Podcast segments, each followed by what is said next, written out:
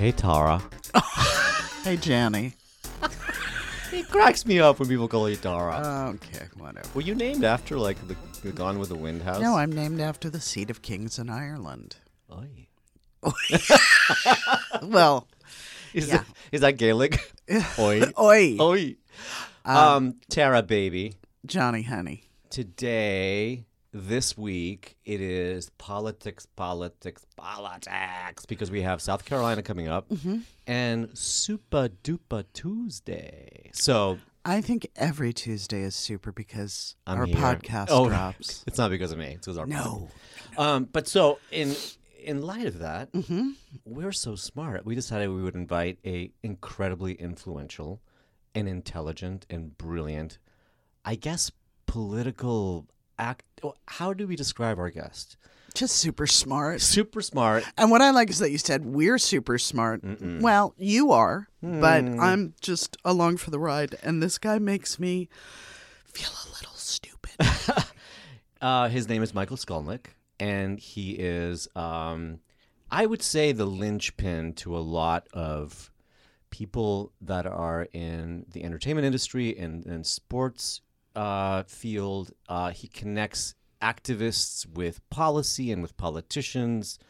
And if you look at his Twitter feed, like everyone who is of interest to us anyway follows him. So um, I am super excited to see what he has to say about our politics right now because we are in the thick of it. we are. And if anybody can help us, it's Michael Skolnick. And maybe make us feel a little less freaked out because, you know, with the indecision happening, with all the sort of votes going in so many different directions in the Democratic Party, And isn't it funny? That's what we need right now. We need to not feel freaked out. we need to like center ourselves and be like, we're all good. And I think he's going to maybe provide that for us. I hope. And I can't wait. And also, we're, we're, we're doing our first call in. We're calling New York.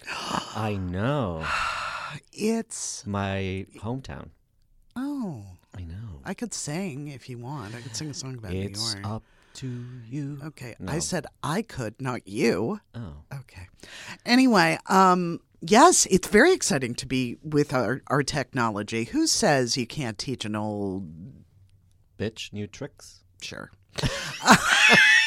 yes, yes, that's exactly it. All right. Well, um, I'm gonna like get the phone out. Not true. We're gonna use an app for this, but it sounds funnier if I'm like dialing New York. Hi, Michael. Do you remember when you used? To, oh no, you're One probably. lady. Are you too young to remember having to use an operator to call for long distance? Honey, Okay. how dare you? no, how dare my you, bo- sir? is my Botox fading? well, that you think No. I'm in the old like? uh well, I do. You're you're you're younger than springtime to me. Oh, well, Yeah. it's all relative. Um, let's stop talking to each other and Okay. get Michael All right, on. I'm gonna do a little break, and when we come back, we'll ring a ding Michael. That's so exciting. All right, we'll be back. This being our first phone interview, we did not nail the sound. But don't worry, you'll get used to it. So stick with it because it's one of my favorite episodes. Enjoy. Hey everyone, we are on the line with Michael Skolnick from New York. Hey Michael, Hello. How's it going? I'm doing great. How are you both? We're doing great. So Michael, New York Times calls you an activist, entrepreneur, and storyteller. That's a lot of things. If you believe in New York Times. Uh, well, yeah, every once in a while, So I Michael's it. saying it's fake news. Um, what a what a great life journey you've had, huh? I mean, you were just a regular artist like the two of us, and then you became an important person. How, how did that happen?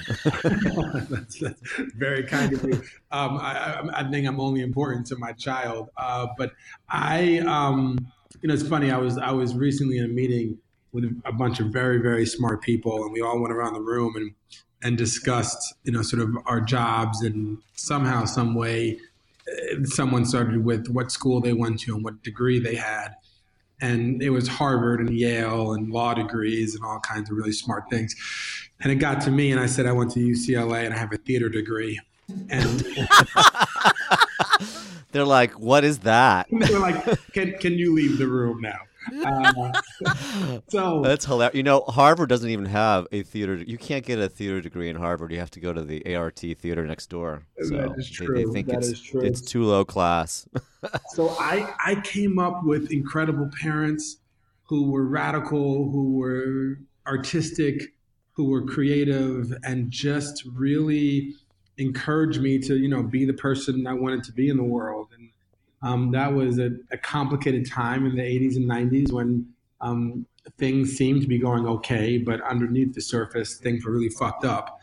And and and I you know and and and luckily I just you know, and I can, you know, talk about it in length, but you know, through privilege and white, my my white privilege and male privilege, and growing up in New York, I just had, you know, a lot of opportunities to to to do what I loved, and my parents were incredibly supportive of it. So I started working in the theater at a very young age for a Broadway producer um, named Maria Di Dia, who was a lifelong mentor, and you know, started seeing the you know, the, the, the, at that time, what was called the gay rights movement and, you know, the AIDS and HIV movement in the early 90s. Mhm. And, you know, she was deeply in, involved in that. And upstairs from our office was Broadway Cares Equity Fights AIDS. And I was around all these amazing activists and, you know, who were fighting to end this horrible epidemic that was, you know, killing so many, you know, people of the LGBTQ community and then obviously many others. Um, and my parents were, my father was in Chicago in 68. My mother rode in the back of the bus in the 60s in the South in solidarity with black people. And so the race stuff was important to me as a young person, you know, to really understanding what race was and how I, you know, um, came into my own identity as a white, you know, young person. And then I went to theater school and, and, and learned, you know, the skill set of how to tell you know, I, had hope good stories and, and ended up making films for many years and I was off the races. Wow. And you know, it is storytelling, right? Because I, I, I started finding politics in my 30s while I was kind of my career was kind of dying as an actor. And I, I became so in, in, in you know, sort of excited by the idea that you could tell these you could tell a story and get people to persuade them to a vote, right? To like an ideology as well. So it makes total sense to me that, that that's how you ended up where you are. Do you still make films? Uh, no, I I executive produce some things and, and put my name on things that I'm passionate about. At some point, I'll probably go back to that world in, in my life. I really enjoyed making films, and I directed films and produced films for 13 years and, and loved it. Um, but it was just it was a little too slow for me. The process was a little too Yeah. slow, and I, you know, with the, with the advent of the internet and social media and information, you know, just whizzing by us in real time, I want to be part of that. And so I, I left the film business uh, when President Obama was elected in 2008. Great. And now you and your wife have a company with uh, with other partners, right? We do. We um, we created a, a, a creative agency. We felt that there was a space a number of years ago that there was a space um, that needed to be filled that was you know doing really really uh, critical work around you know social impact um, and that ad agencies and that sort of you know Madison Avenue and wasn't able to figure out and Mhm. um, we ended up making it a workers owned cooperative. So I'm actually giving the company away to the workers over the course of seven years uh, as a way to really build equity amongst women and people of color in particular. Really wanted to reimagine capitalism, knowing that capitalism has, has worked really well for me as a white man in this world and was sort of built, well, not sort of, but was built, you know, for me to succeed and, and wanting to uh, build a company that really invested in women and people of color and leadership and ownership. And we've built this amazing small little boutique creative agency that has 25 people and no investment and no debt. And we just do shit we believe in. And we don't take on anything that, you know, we don't believe in. And, and that has, you know, given us a chance to, to really work on projects that are deeply rooted in a value system of compassion and authenticity and equity. And that we stick to it. And uh, we're honored, right, humbled to work the things we get to work on every day. But it's, um, you know, it's it's a challenge when when the model in the business world is just like to build a company, sell a company, build a company, sell a company, build a company, and you don't build, you know, you don't build loyalty, you don't build investment, and you don't build um, you know, real, you know, pathways to leadership for people when you're constantly just trying to flip things in the, in the venture capital mm. sort of mentality. So we have really um, doubled down on building a company that we think is healthy and and and and truthful, right, to what we want it to be. That's so exciting. That's incredible. Um, where do I send my resume? Michael, are you still there? Info, we are. um, um, there should be more of you. There, that's that's incredible. Can we go back for one second? You said you kind of left the industry once Obama was was uh, became president. What happened? What was what made you? I had a I had a three picture deal at Universal Studios. I had a phenomenal set of agents at William Morris Endeavor. Brian Grazer was producing and Imagine was producing my first film um, in, wow. in the studio system and I was, you know, I was a young kid in Hollywood that people liked, and I was making films that I think people respected. I think I was a good filmmaker. I don't think I was a great filmmaker, and I, a lot of my friends coming up that I saw um, were really, really good, and many of them were women or people of color, and just like we're, you know, now we're making the best films of our time, and but then just we're not getting mm-hmm. the same chances that I was getting, and I was constantly in these rooms where people like, oh, we love your work and you're close enough, right? And like you're you're close enough to the real thing, and nobody really went to hire the real thing, right? And we see that now, right? It's, it's still a challenge in, in, in, the studio system, right, of hiring women and hiring people of color, and um, and so I. Um, you know, this. Speaking of storytelling, I, I often say that you know when Barack Obama gave his speech at the DNC in Boston in 2004, it would be racist uh, to say that he was articulate uh, or that he spoke well, um, because what were your expectations of a black person in front yeah. of that kind of audience?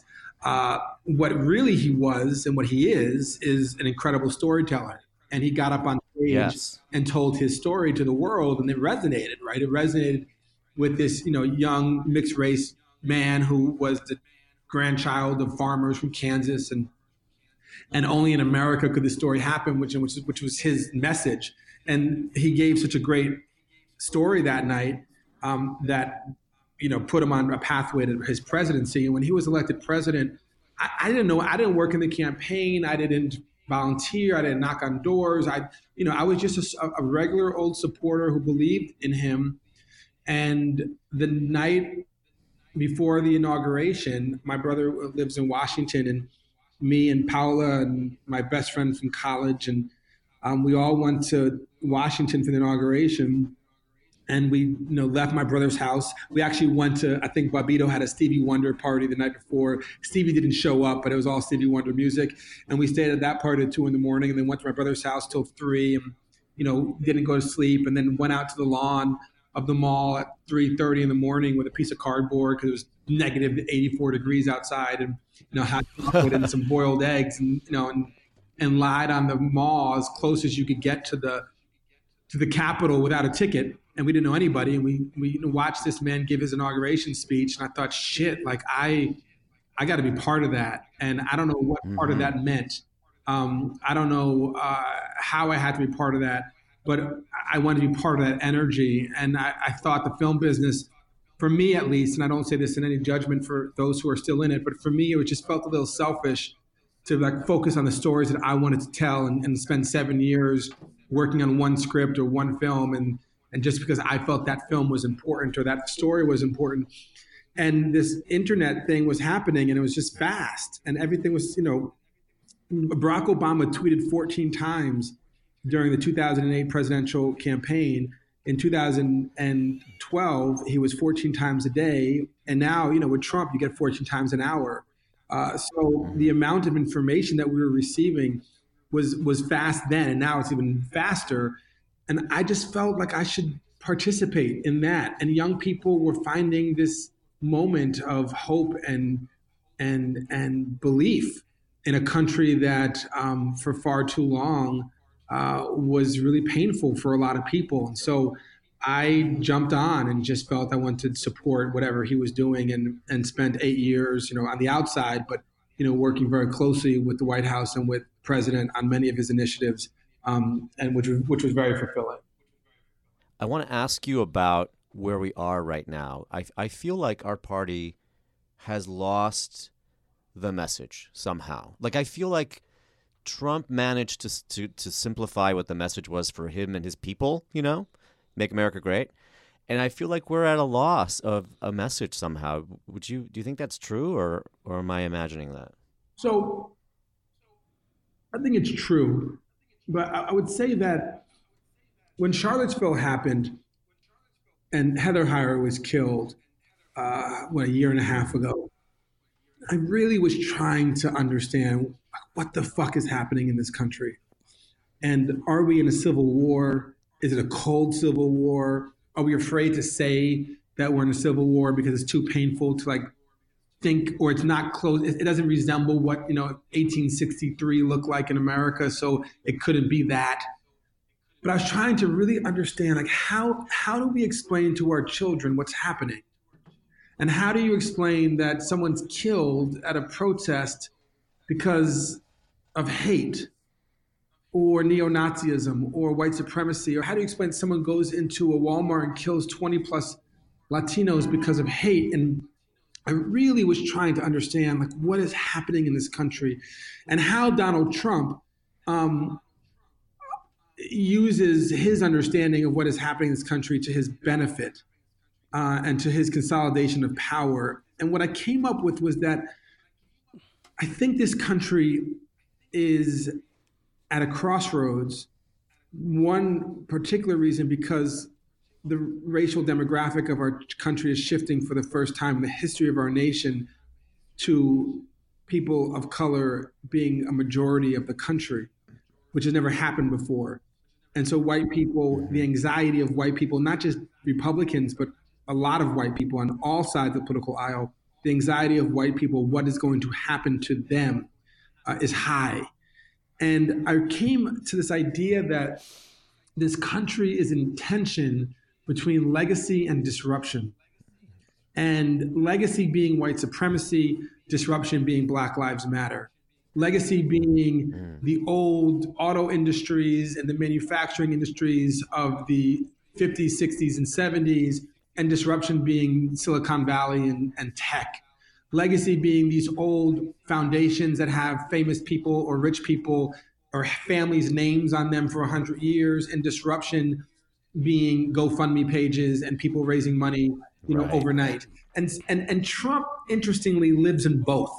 Right? Trump lives in this yeah. this legacy of white supremacy and white nationalism and consolidation of white power, economic power, but then lives in the disruption of understanding how to communicate in a 21st or 2020 way um, that undermines the media or undermines you know the, the, the, the credited messengers of the past and so he, in, in his in his artfulness, uh, has been able to straddle both sides. And in that speech, when he says um, that you know there are good people on both sides, I was like, shit, this mm. this is his ideology. And then on top of that, if if you don't, you know, Dave Chappelle in, in, in his Inside the Actor Studio speech um, after he sort of came back um, from South Africa uh, said something really uh, amazing, and, and, and we should we, we should go back and hear it when he said, when you call someone crazy, you're dismissive, and it's, and then you write that person off, and they were doing that to Chappelle, right? When Chappelle, you know, said no to Comedy Central and fifty-five million dollar deal,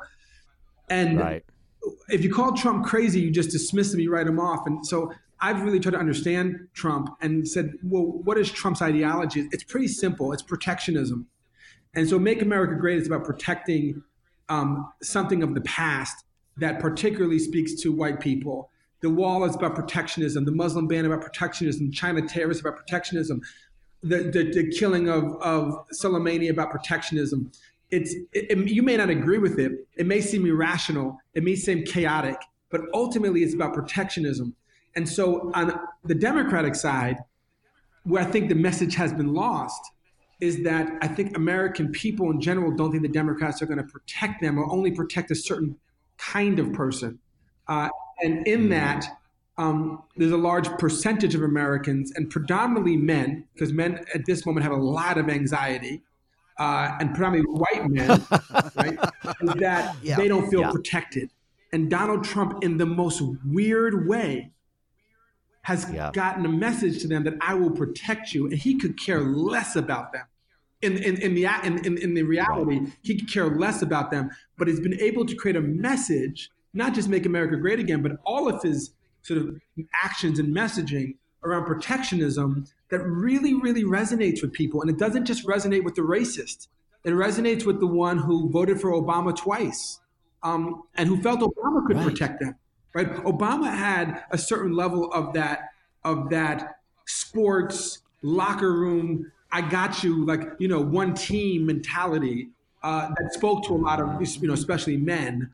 Um, that he was able to sort of um, bypass maybe some of their racial uh, blind spots and, and, and they would vote for him. So I don't think this is so simple as saying, now, sure, 15% of Trump supporters, you know, it's like going to a Klan rally. Like those people are super racist and really, really, really deeply rooted in hate. That's about 15%. The rest of the 85% um, have some level, right? Have some anxiety around race and want to feel like they're protected and that you know it's going to be a little bit easier for them. Um, so take care of me first. But you know, for most of them, I think they they are nervous about what is to come, and the Democrats have not um, created a great vision that America can still be a country that all the population uh, can thrive and not just a few. And that is um, a very, very hard, you know, sort of uh, thread or, or needle, whatever that saying is, needle to thread or thread to needle, um, to do because the population has become so diverse. That was a lot, but I hope that makes some.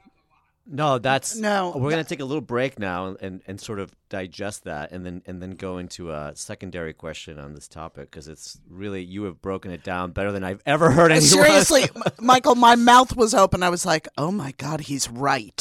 Remember, I'm a Um, theater yeah. so whatever I. All right, Uh, I love it. All right, we're gonna come we're- right back and, and talk After to we you. do, we're going to do some trust exercises. Yeah, right. Michael. We'll be right back.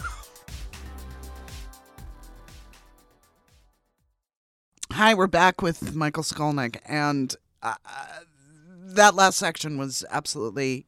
I literally was sitting here going, "That is exactly what Trump does." And I've never heard anyone quite describe it so specifically, Michael. I, I really appreciate that breakdown. I, I have a kind of a a question that kind of piggybacks on what we were talking about earlier. If we haven't found a message yet, which it seems clear, a, a message to counteract what's happening with the Trumpism of it all, how what the fuck are we going to do? I mean, we're right now in the middle of the primary, and you know, by the time this airs, some of it will have shaken out. But do you think the Democrats can even unify? It feels so fractured, right? Well, it does, but also remember the Republicans were saying the same thing in 2016, um, which is interesting, right? So, so Bernie has identified the same problems that Trump has identified, and that Right. the billionaires, the the trade wars, you know, the, the little guys getting fucked, and Bernie believes that Trump could care less, but says it right. So, the, so there's a difference. There's a difference in in in their moral mor- morality, um, but their messaging is pretty similar. Biden surprisingly has the message, and I'm not exactly sure what happened to his campaign. It feels like um, there was some inevitability sort of mentality in the campaign, and then when it wasn't happening, anger sort of set in, and they, they've run Yes. like a more angry campaign, which I was surprised, right? Because Biden's not. We never thought of Uncle Joe Yeah. in that way, but if you know these clips you're seeing online, um, it comes that way. So then what happens is you have and and those both those guys, you know, speak the language of protectionism, and Elizabeth does too. She's trying her hardest to get there, but she speaks that language. The rest of them don't really do that. But so it's interesting is you got a guy like Pete Buttigieg or Bloomberg um, or Klobuchar, and they speak the language of we are going to settle this thing down. And I and that's sort of the Jeb Bush, the Marco Rubio, like that was the 2016, like you know we are moderates, we're going to settle this thing down. After Obama, we're going to like you know make this thing right. Here comes Trump in 2016, and he wants to blow the whole thing up, which is similar to Bernie, right? He wants to like the, the mm-hmm. party doesn't work, the mm-hmm. system doesn't work, this whole thing is a fraud. Everyone is is is is out to get you. So it would be very interesting interesting to see what happens with the Democrats as they progress, because there is certainly a large fraction of the party and of the party elites that want to settle this thing down. And then there's this energy coming from young people in particular who have begun to really understand that this whole system does not work for anybody and it has to be, you know, sort of blown up in a sense. And that is again legacy versus disruption. There is a in, in the in the Republican side, the disruptor won, Trump won, and but he did it uh, with with great risk.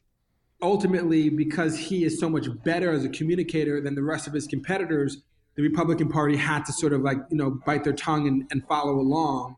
If Trump wasn't that good, I think you would have much more internal fighting than we see now.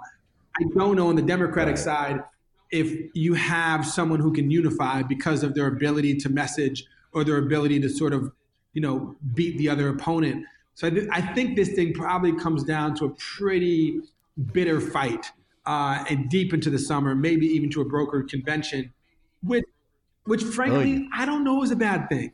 I don't know if we have to have a really, really tough competitive battle to come out of it, not necessarily unified, but come out of it with um, a clear winner. Uh, and and and that clear winner yeah. may not turn everybody out, but that clear winner at least will have the momentum to go into the general and may piss some people off, and I think that's okay. I think as Democrats, we far too often don't want to piss anybody off, and certainly Trump wants to piss everybody off, and that's worked for him. But Obama the same way. Right? Obama right. didn't want to make friends, didn't want to piss a lot of people off. That was his ideology, sort of bringing people together and working together. So I'm I'm not necessarily that scared about a tough fight.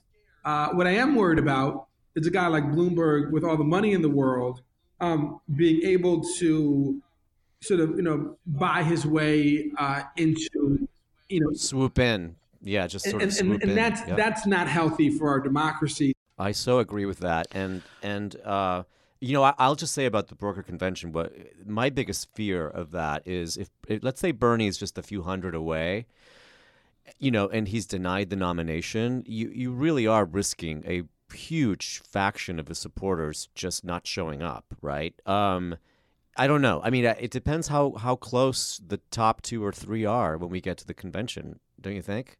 I mean, you go, you you probably go back to '68 and we lose in '68, right? So and a broker. My father right. was there. The kids were pissed off. They, they they protested in the park. The police showed up. Kids got arrested, and then they didn't show up in the election. They were like, "Fuck it, you know, we're not doing this." And then you know Nixon wins right. and we lose. Um, so I don't. Right. Um, I don't, that could certainly be an outcome. Right. Okay. Um, I want to go back for one second because you keep talking about uh, uh, Trump's communication, and I I totally agree with you that he sends out a message, but I'm always uh, fascinated with the fact that this man blatantly lies every day, and nobody ever, certainly not the GOP, nobody ever calls him on it. I mean, yes, we do have the occasional newscaster, but how is that communicating? He's blatantly lying. Yeah, he plays vicious right? He, he plays he plays absolute he yeah plays absolute vicious. It is sort of the wannabe mob mentality um, that he thinks he grew up in in New York and that he thinks he was a part of. Giuliani the same way, right? Giuliani thinks even though he beat the mob, he thinks he's part of the mob. And you know th- these guys play like they you know are part of a mob. Um, and so Trump plays. And they are. They right? are. so so Trump Trump plays vicious. Yeah, the problem Republicans have is that they know that this is the this is the last hurrah, and so oftentimes you know I think we bang our heads against the wall. Like, how does Susan Collins or like how do you not, um, you know, how how do you not uh, fight this guy now? Someone in, very senior in the White House during Obama years said to me uh, to, halfway through. This would give you some insight halfway through, um, we, we, got into a big argument over over criminal justice, and and this person said to me, Michael, I, know you progressives think we don't do enough on the things you all care about. I know you sometimes don't like us, but we can't even get a federal judge approved, and we have you know the numbers, and you are, are asking us to do the impossibles oftentimes. And Mitch McConnell, and as, as, as wicked as he is, um, but also quite smart, um, he had he he rolled the dice and he and he basically bet his the entire house. Um, he was all in on winning the presidency, and he held up every federal judge ship for the last year. And of course, we know, you know, Merrick Garland was certainly held up in the Supreme Court, but that was the one we know about. And the if you look at Trump's Muslim ban, I said this very early on in 16 or 17, the Muslim ban was actually wasn't actually about Muslims. Although Trump is an Islamophobe and doesn't like Muslims, the Muslim ban was actually a little bit more sophisticated than just going after Muslims. It was a test of the courts to see which courts they could run, who would run that case in, and what court they could, what district they could win in, and how far they could go. And then following that, uh, they stack the courts, and so they have they have stacked the yep. courts for a generation. And if he wins again, we lose the Supreme Court probably 7 2 for next 40 years or 30 to 40 years. My child would grow up with a 7 2 Republican court. And you look, and that's where the power is held. And so the Republicans, yeah. while they know he's lying, while they know he plays vicious, while they know he's, you know, an inhumane person, they have made a deal with the devil. And many people have made deals with devils um, over the course of their lifetime, and they made yeah. a deal with the devil. And the deal was, you do you do whatever you got to do to get elected, and that might be cheat, steal, lie, whatever it is, and we'll keep our power at least for their lifetime, and maybe beyond if they can change the census. But yeah, they've made a deal, and the deal, and it's ugly, and it's a really, really ugly deal. It's hard for us to swallow it because we think we, we would hope for better of any politician. Um, and Trump, you know, Trump's made a deal for his um, I mean, I can get this at another time for another day, but all he wanted to do was be better than his daddy. And so his deal, and all, you know, the past four presidents all had issues with daddy. And, and, and Trump's issue was, I want to be bigger than daddy. And my name was higher in, in, a, in a, building than, in Manhattan than daddy. And so Trump's deal is just as long as he is bigger and better than his daddy, he can go to sleep at night. Everything else he can care less about. After the break, Michael talks about artists and their role in politics. So, Michael, what do you what do you think the role of people like Tara and I, or people in Hollywood that you know I, I've been a surrogate a couple of times on campaigns. I do what I can. I go knock on doors, but there is uh, element of talent and creativity and access to com- to being a communicator out here in, in New York as well in the entertainment industry that isn't successfully being tapped by the Democrats. What what needs to happen there? when you walk into our office in New York, uh, on the front of when you first walk in, there's a quote that is sort of tattooed, if you will, um, on on the wall on the, in the waiting area, hmm. and it says, "Artists are the gatekeepers of truth. We are civilization's most radical voice." And it's said by Paul Robeson, um, who I would argue um, might be the, the greatest artist activist of American history. Uh, and and later, his yes. mentee Harry Belafonte uh, who blessed has become uh, my mentor. Uh, Mr. Belafonte says later in his life that when um, the mu- when the movement is strong, the music is strong, and uh, we are a reflection as artists of the movement. And so, you know, Jimmy Baldwin marched from Selma to Montgomery, and Bob Dylan sat with the SNCC Kids in Mississippi, and Belafonte and and Mr. Sidney Poitier, you know, hopped on planes and went to Alabama and delivered money in cash because they didn't trust Western Union. Um, Peter, Paul, and Mary sang at the March on Washington. Joan Baez did as well, and, and Mahalia Jackson. And so the artists have always played a role uh, in movements, and they are um, they are the reflection. And so why you know, why are, you know, you all know this better than I do, but there's great cinema being made, there's great music being made, there's great theater being made, there's great art being made. And part of it, you know, Beyonce makes lemonade because of Black Lives Matter. Now, Beyonce's always been a political artist. She's had an all-female band. She, you know, Single Ladies, Survivor. These are political records. Um, going back to Destiny's Child, right? That people don't even give her credit for. But when she made Lemonade, it was like, right. oh, now Beyonce's political. No, Beyonce was just a reflection of Black Lives Matter. So Freedom with Kendrick Lamar was, you know, a reflection of what was happening in the streets of Ferguson and, and, and Baltimore and, and other places around the country that experienced, you know, horrible police violence. So, you know, the, the hard part and is that sometimes artists just get used uh, to for fundraisers um, and to look pretty and to show up. Yeah. You obviously both look pretty, but you do the work, and you don't just get used for the fundraisers and for the surrogates by doing this podcast in of itself is a gift that you're giving right to the artist community and to the greater world by you know bringing people on who are you know hopefully smarter than I am and share some things that are important. But you know what I fear of artists, and I work with so many of them, and many of them are dear old friends, um, is that we don't play safe. Artists are not supposed to. We always go first, right? We risked our we risked our careers during McCarthyism. Yeah. Most, many, many, many of them, right, risked their careers during McCarthyism, you know, and, and, and had to leave, including Paul Robeson, right, had to leave the country um, because their careers were threatened or ended. Yeah. Um, you know, we we say things that piss people off, and we you know we create music that you know had to you know have hearings in front of Congress around should we put a label, a parental advisory sticker on two live crew records because they want to speak their truth and have, and, and, and exercise their you know the right of the First Amendment. So I, I urge artists to like be radical in this moment and be and be loud and be vocal. And your career is probably going to be okay um, if you say what's on your heart. If your publicist calls you or your agent calls you or the studio calls you know i can't tell you how many studio executives that i've met over the past four or five years who ask me about artists or actors who have social media followings of 5 10 15 whatever million people who say, I know Skolnik that you know so and so. We would love to work with so and so. I said, Well, that person is speaking their heart and speaking their mind. They say, We don't care. They have 15 million Instagram followers. We need that audience. Right. So so this, the studios and the TV yeah. networks, you know, they also are playing the game because they know they're getting free marketing and free promotion from the stars of their shows or their movies that have big social media followings.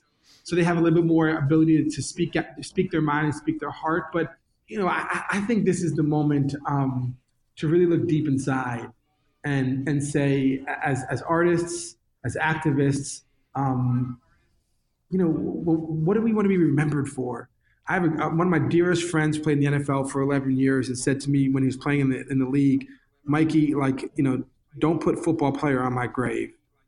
You know and and I and I and I and he he was a football player. Brendon Ayanbadejo was his name who came out in favor of gay marriage um, in, in 2000 and whenever it was 10 or 11 maybe a little bit later uh, when he was in the super bowl with the baltimore ravens and people were telling him don't speak don't talk. This is football players don't talk about you know lgbtq people. He's like no i'm talking about it. And he spoke loudly and he wouldn't give up. And you know in the lgbtq community he, he's a grand marshal every other you know gay pride parade. So, no i know who he is. but, yeah but he great. spoke his truth. Yeah. he believed in it you know, and, and, he doesn't want to be remembered as just a football player. He remembers as a father and an activist and, a, and an ally.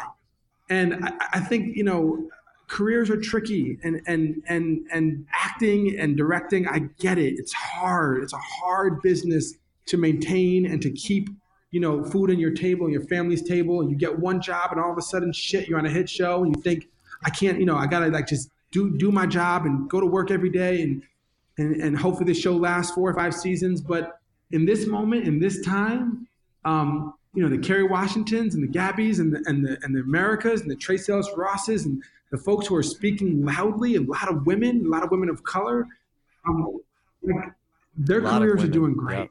And, and, and they deserve it. They're talented, yeah, they but they're also deeply, deeply committed to protecting the heart of our nation. And, you know, I look at a young Yara Shahidi, who I've gotten to know since she was a teenager and you know, now she's just turned 20 last week. And, you know, she's someone who, as a Gen Z, you know, star and actor, she, you know, she's listening to podcasts and reading James Baldwin. And now she's at Harvard studying and she does the work and she loves her job. But she said to me, you know, years ago that I'm going to be who I am. And if that means I have to leave the film business, then I'll go to you know, become the president, um, which she probably will one day. I, I, have no doubt that she has that chance. But you know, she's been right. able to be herself and have an amazing career. And so I, I'm inspired by artists, Jonathan, and Tara. Every day, I'm inspired. Uh, but we have to keep pushing, and and we have to support each other when when when when people come to us.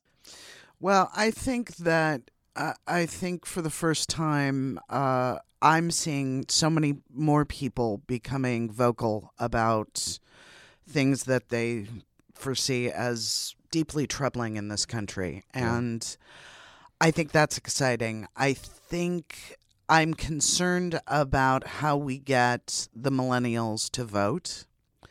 Um, do you have any ideas on that? And I'm not just, I, I just read a really disturbing report that says the LGBTQ is not voting as they should. Really? As- the numbers are so low. So, Michael, do you have any ideas? What what should be our course of action? I do. I think there, you know, when you look at cities across the country that have DA races and talk about criminal justice reform, Houston, Orlando, Philadelphia, we saw big turnout from young people in those kind of races. I think that we have to uh, look at places across the country where we can turn people out on things they really, really care about that may not be the presidential. And the presidential, we think they, they, they obviously will care, but there are local races. There are there. You look at Lucy McBath and Georgia Six, um, whose son you know was murdered, um, Jordan Davis, and Lucy um, Yeah. has a tough race, a, a re-election. She's a she's a freshman, uh, a fresh woman, uh, and she has a, a tough race coming up in her re-election. But she turned out a massive amount of young people in that district in Georgia six, which didn't turn out in 2016. So I think there are people across the country. Orange County had huge, you know, flipped all four seats in Orange County. I think if I remember properly, 45, 46, 48, and 49 of California, those districts all flipped in, in, in Orange County. A huge turnout in, in young people. So I would look Yes. at Yes. you know places, you know Ilhan's district. If you look at um, Michigan and, and Minnesota, you know Ilhan's district in Minnesota will matter um, for the state. And so looking at her, you know, she'll turn out a record number of people. Rashida Tlaib's district in Michigan will turn out a record number of people because a lot of people care about her. A lot of people don't like her um, on both sides. I mean, on, on, the, on, on both races, they you know, they certainly can have folks Right. who will vote against them, but I think they have more folks who will vote for them. So I would look at you know places Yeah. where young people are really really engaged the gun issue certainly march for our lives and the work they did was tremendous and you look at there's you know probably 10 20 districts across the country that um, you know they flipped that were massive you know virginia 10 and barbara comstock's, comstock's district flipped she was you know one of the biggest nra supporters um, i think coffman and i want to say colorado 10 Right. flipped uh, which was also you know one of the big NRA supporters. So when you look at places like that where young people care about immigration issues or care about uh, gun issues, my brother said to me, he's much smarter than I am, but he said to me yesterday um, that he thinks this might come down to Arizona, the presidential, which is interesting. He thinks that we're going to win um, Michigan and Pennsylvania, but lose Wisconsin uh, and potentially Minnesota, which then um, Arizona. So Mark Kelly, who is Gabby Giffords' husband, is running for Senate. That's going to have Yes. he's, he's raising Yes. more money and than any I think senatorial candidate in the country with no super PACs and no corporate money. But you look at Arizona, Right. you know, immigration issues, gun issues. He got a high visibility candidate. Martha McSally is not a good senator and has voted, you know, really poorly, you know, in her short term in the Senate. She's certainly no um, John McCain. And you know, if Mark if Mark Kelly wins that race, you know, you might see Arizona flip. Um, so I, I think it's not monolithic across the country. Um, I think you'll see places that will have low voter Right. turnout, but I do think with young people, they have a chance to really um, vote at the highest rate they've ever voted at, which probably you know will break 65, 70 percent. If that's the case, I believe strongly will win the presidency, but um, it can't be. We, you, you can't. The strategy can't be uh, monolithic for all young people. You got to look at different districts and different locations and, and speak the language Right. of, of what they care about in those districts and in those locations. Great. Um, well, this has been incredibly informative and exciting to talk to you, and I hope we get to do it again as we progress on our election journey here next several months. Because I feel like there's going to be a lot of things that come up, you know, in the next few months that we're going to want to chew on. But really appreciate you uh, getting on the phone with us. Um, It's been great. Yeah, Michael, please come back and talk to us again because this has been fascinating and wonderful. Happily, I am a fan of both of yours. So, so thank you for having me on, and, and whatever I can do, you know, put me to work. All right, Mike. Michael, take care. Bye. Bye.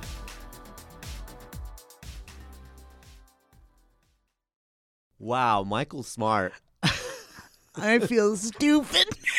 You know what's crazy is that in my 30s, and I think I, I mentioned a little bit in the interview, I transitioned into a bit of politics, but he went all the way. he not he went all the way, but he. uh, What I loved about him, if you know, there are times that you listen to someone talking about politics and you're like, I don't know what the hell they're talking about. He broke it down into such. Uh, the, the, the description of Trump, it was poetry. it was poetry because I literally went, oh my God, that's exactly what he did. hmm And that's the only time I've ever heard that discussed. No one has ever ex- expressed it. Oh, Michael, he's a smarty. And it's interesting. He did it without.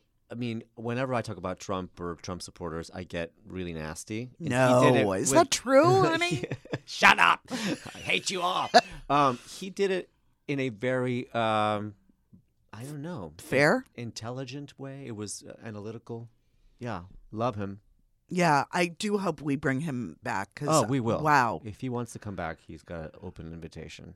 But we didn't get to play our game. We did him. not get to play our game. So, I think we should play our game with each other. okay. You so it's time for Little Did You Know. Lil, did you know about Tara and Jonathan? Okay. Okay, she's going first. First. Okay, so the question is oh, shit. the question is, oh shit. oh, uh, what do you strongly suspect but have no proof of? Oh, I am going to say uh, an afterlife. oh, very good.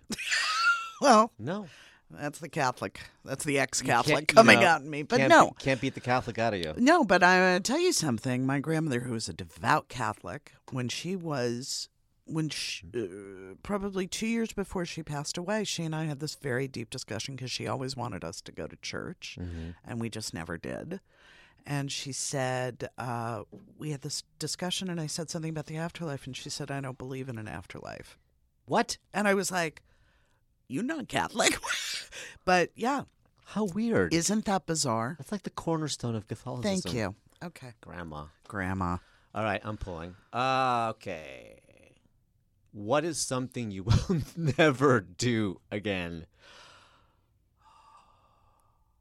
Well, I- I've said I will never be in a sweat lodge again because I had a. you don't know what that is? No, I do. Know, I know exactly what I had a really bad sweat lodge experience in my 20s. May I ask a question? Yeah. Were you high on something? No, I was not high. I wasn't doing drugs at all. I was. Um, I realized in the sweat lodge that I am a massive claustrophobic, and I basically lost my mind. I was invited to the sweat lodge by my actually my English teacher that I'm friends Okay, with, Mary yeah. Ellen. And because I was very spiritual in my 20s, and she thought, oh, you're going to love this. They're all going to love you. I'd just been to India. I was super cool. She invites me to the sweat lodge, and they close the flap. I don't know if you've ever, ever been in No, one, but it's no. essentially a, a tiny little space in the dark and extreme heat. And they sat me on the back, so I couldn't like escape. There was no out. There was no way out. And my claustrophobia kicked in within seconds I was just gonna say within how long. seconds. I was they closed the flap and they and it was one, two, three, and I went, I need to get out. And they're like, No, no, no, it's fine. No, no, I need to get out. No, you're gonna be fine. No, I'm not fine. And I, I became hostile. I became vicious and hostile and angry and I had my hand on the stick that was holding the the, the, the, the sort of structure up. And I said, If you fuckers don't let me out, I am throwing this teepee over. and I I, uh, I I think I will never do that again. You think? Well, I feel like I'm a now that No, I, no. Now that I know more, I could handle it, but I don't think I need to. So there you go. The more you know. Why did you wrinkle that up? Because I was getting anxious when I was talking about Jesus. it. Well, I think that's all we have time for today. Well, I guess so, but Thank you all for tuning in. thank you so much, and thank you to our wonderful guest, Michael. Yes. That was that was so insightful, and I feel like three percent smarter. Me too, and a little bit more hopeful. That's so nice. Yeah. Yes, that is Only because exactly. I know smart people like him are out there working it and thinking about how to change things. And You're that makes me f- absolutely right. That makes me feel a little better. And let's all be a little bit more like Michael. I'd like to be a lot more like Michael. I'd Well, like to do a lot more than I do. so- Well, I think that's that's a really good thing for everybody, and I think it makes you feel like you've got a little bit of control over Mhm. something. Yeah. So let's go out and let's be Michael. and let's be Michael, and let's let's let's yeah, let's do it. All right. One more thing. Yes. Let's thank our guests for listening to Hollywood Caucus. And what what should they do, Johnny? I don't know. They Come could- on, come on. They could download. They could subscribe. They could rate and review us. That would be very helpful. Do they realize how helpful that is? Because I feel No, I said hopeful. Oh. I went I went Oh, back. and helpful. And ho- helpful. Be helpful and hopeful. Rate, review, subscribe, and download us. And come back next Tuesday. Yeah. See you next Tuesday, Tara. Oh, shut up, Johnny.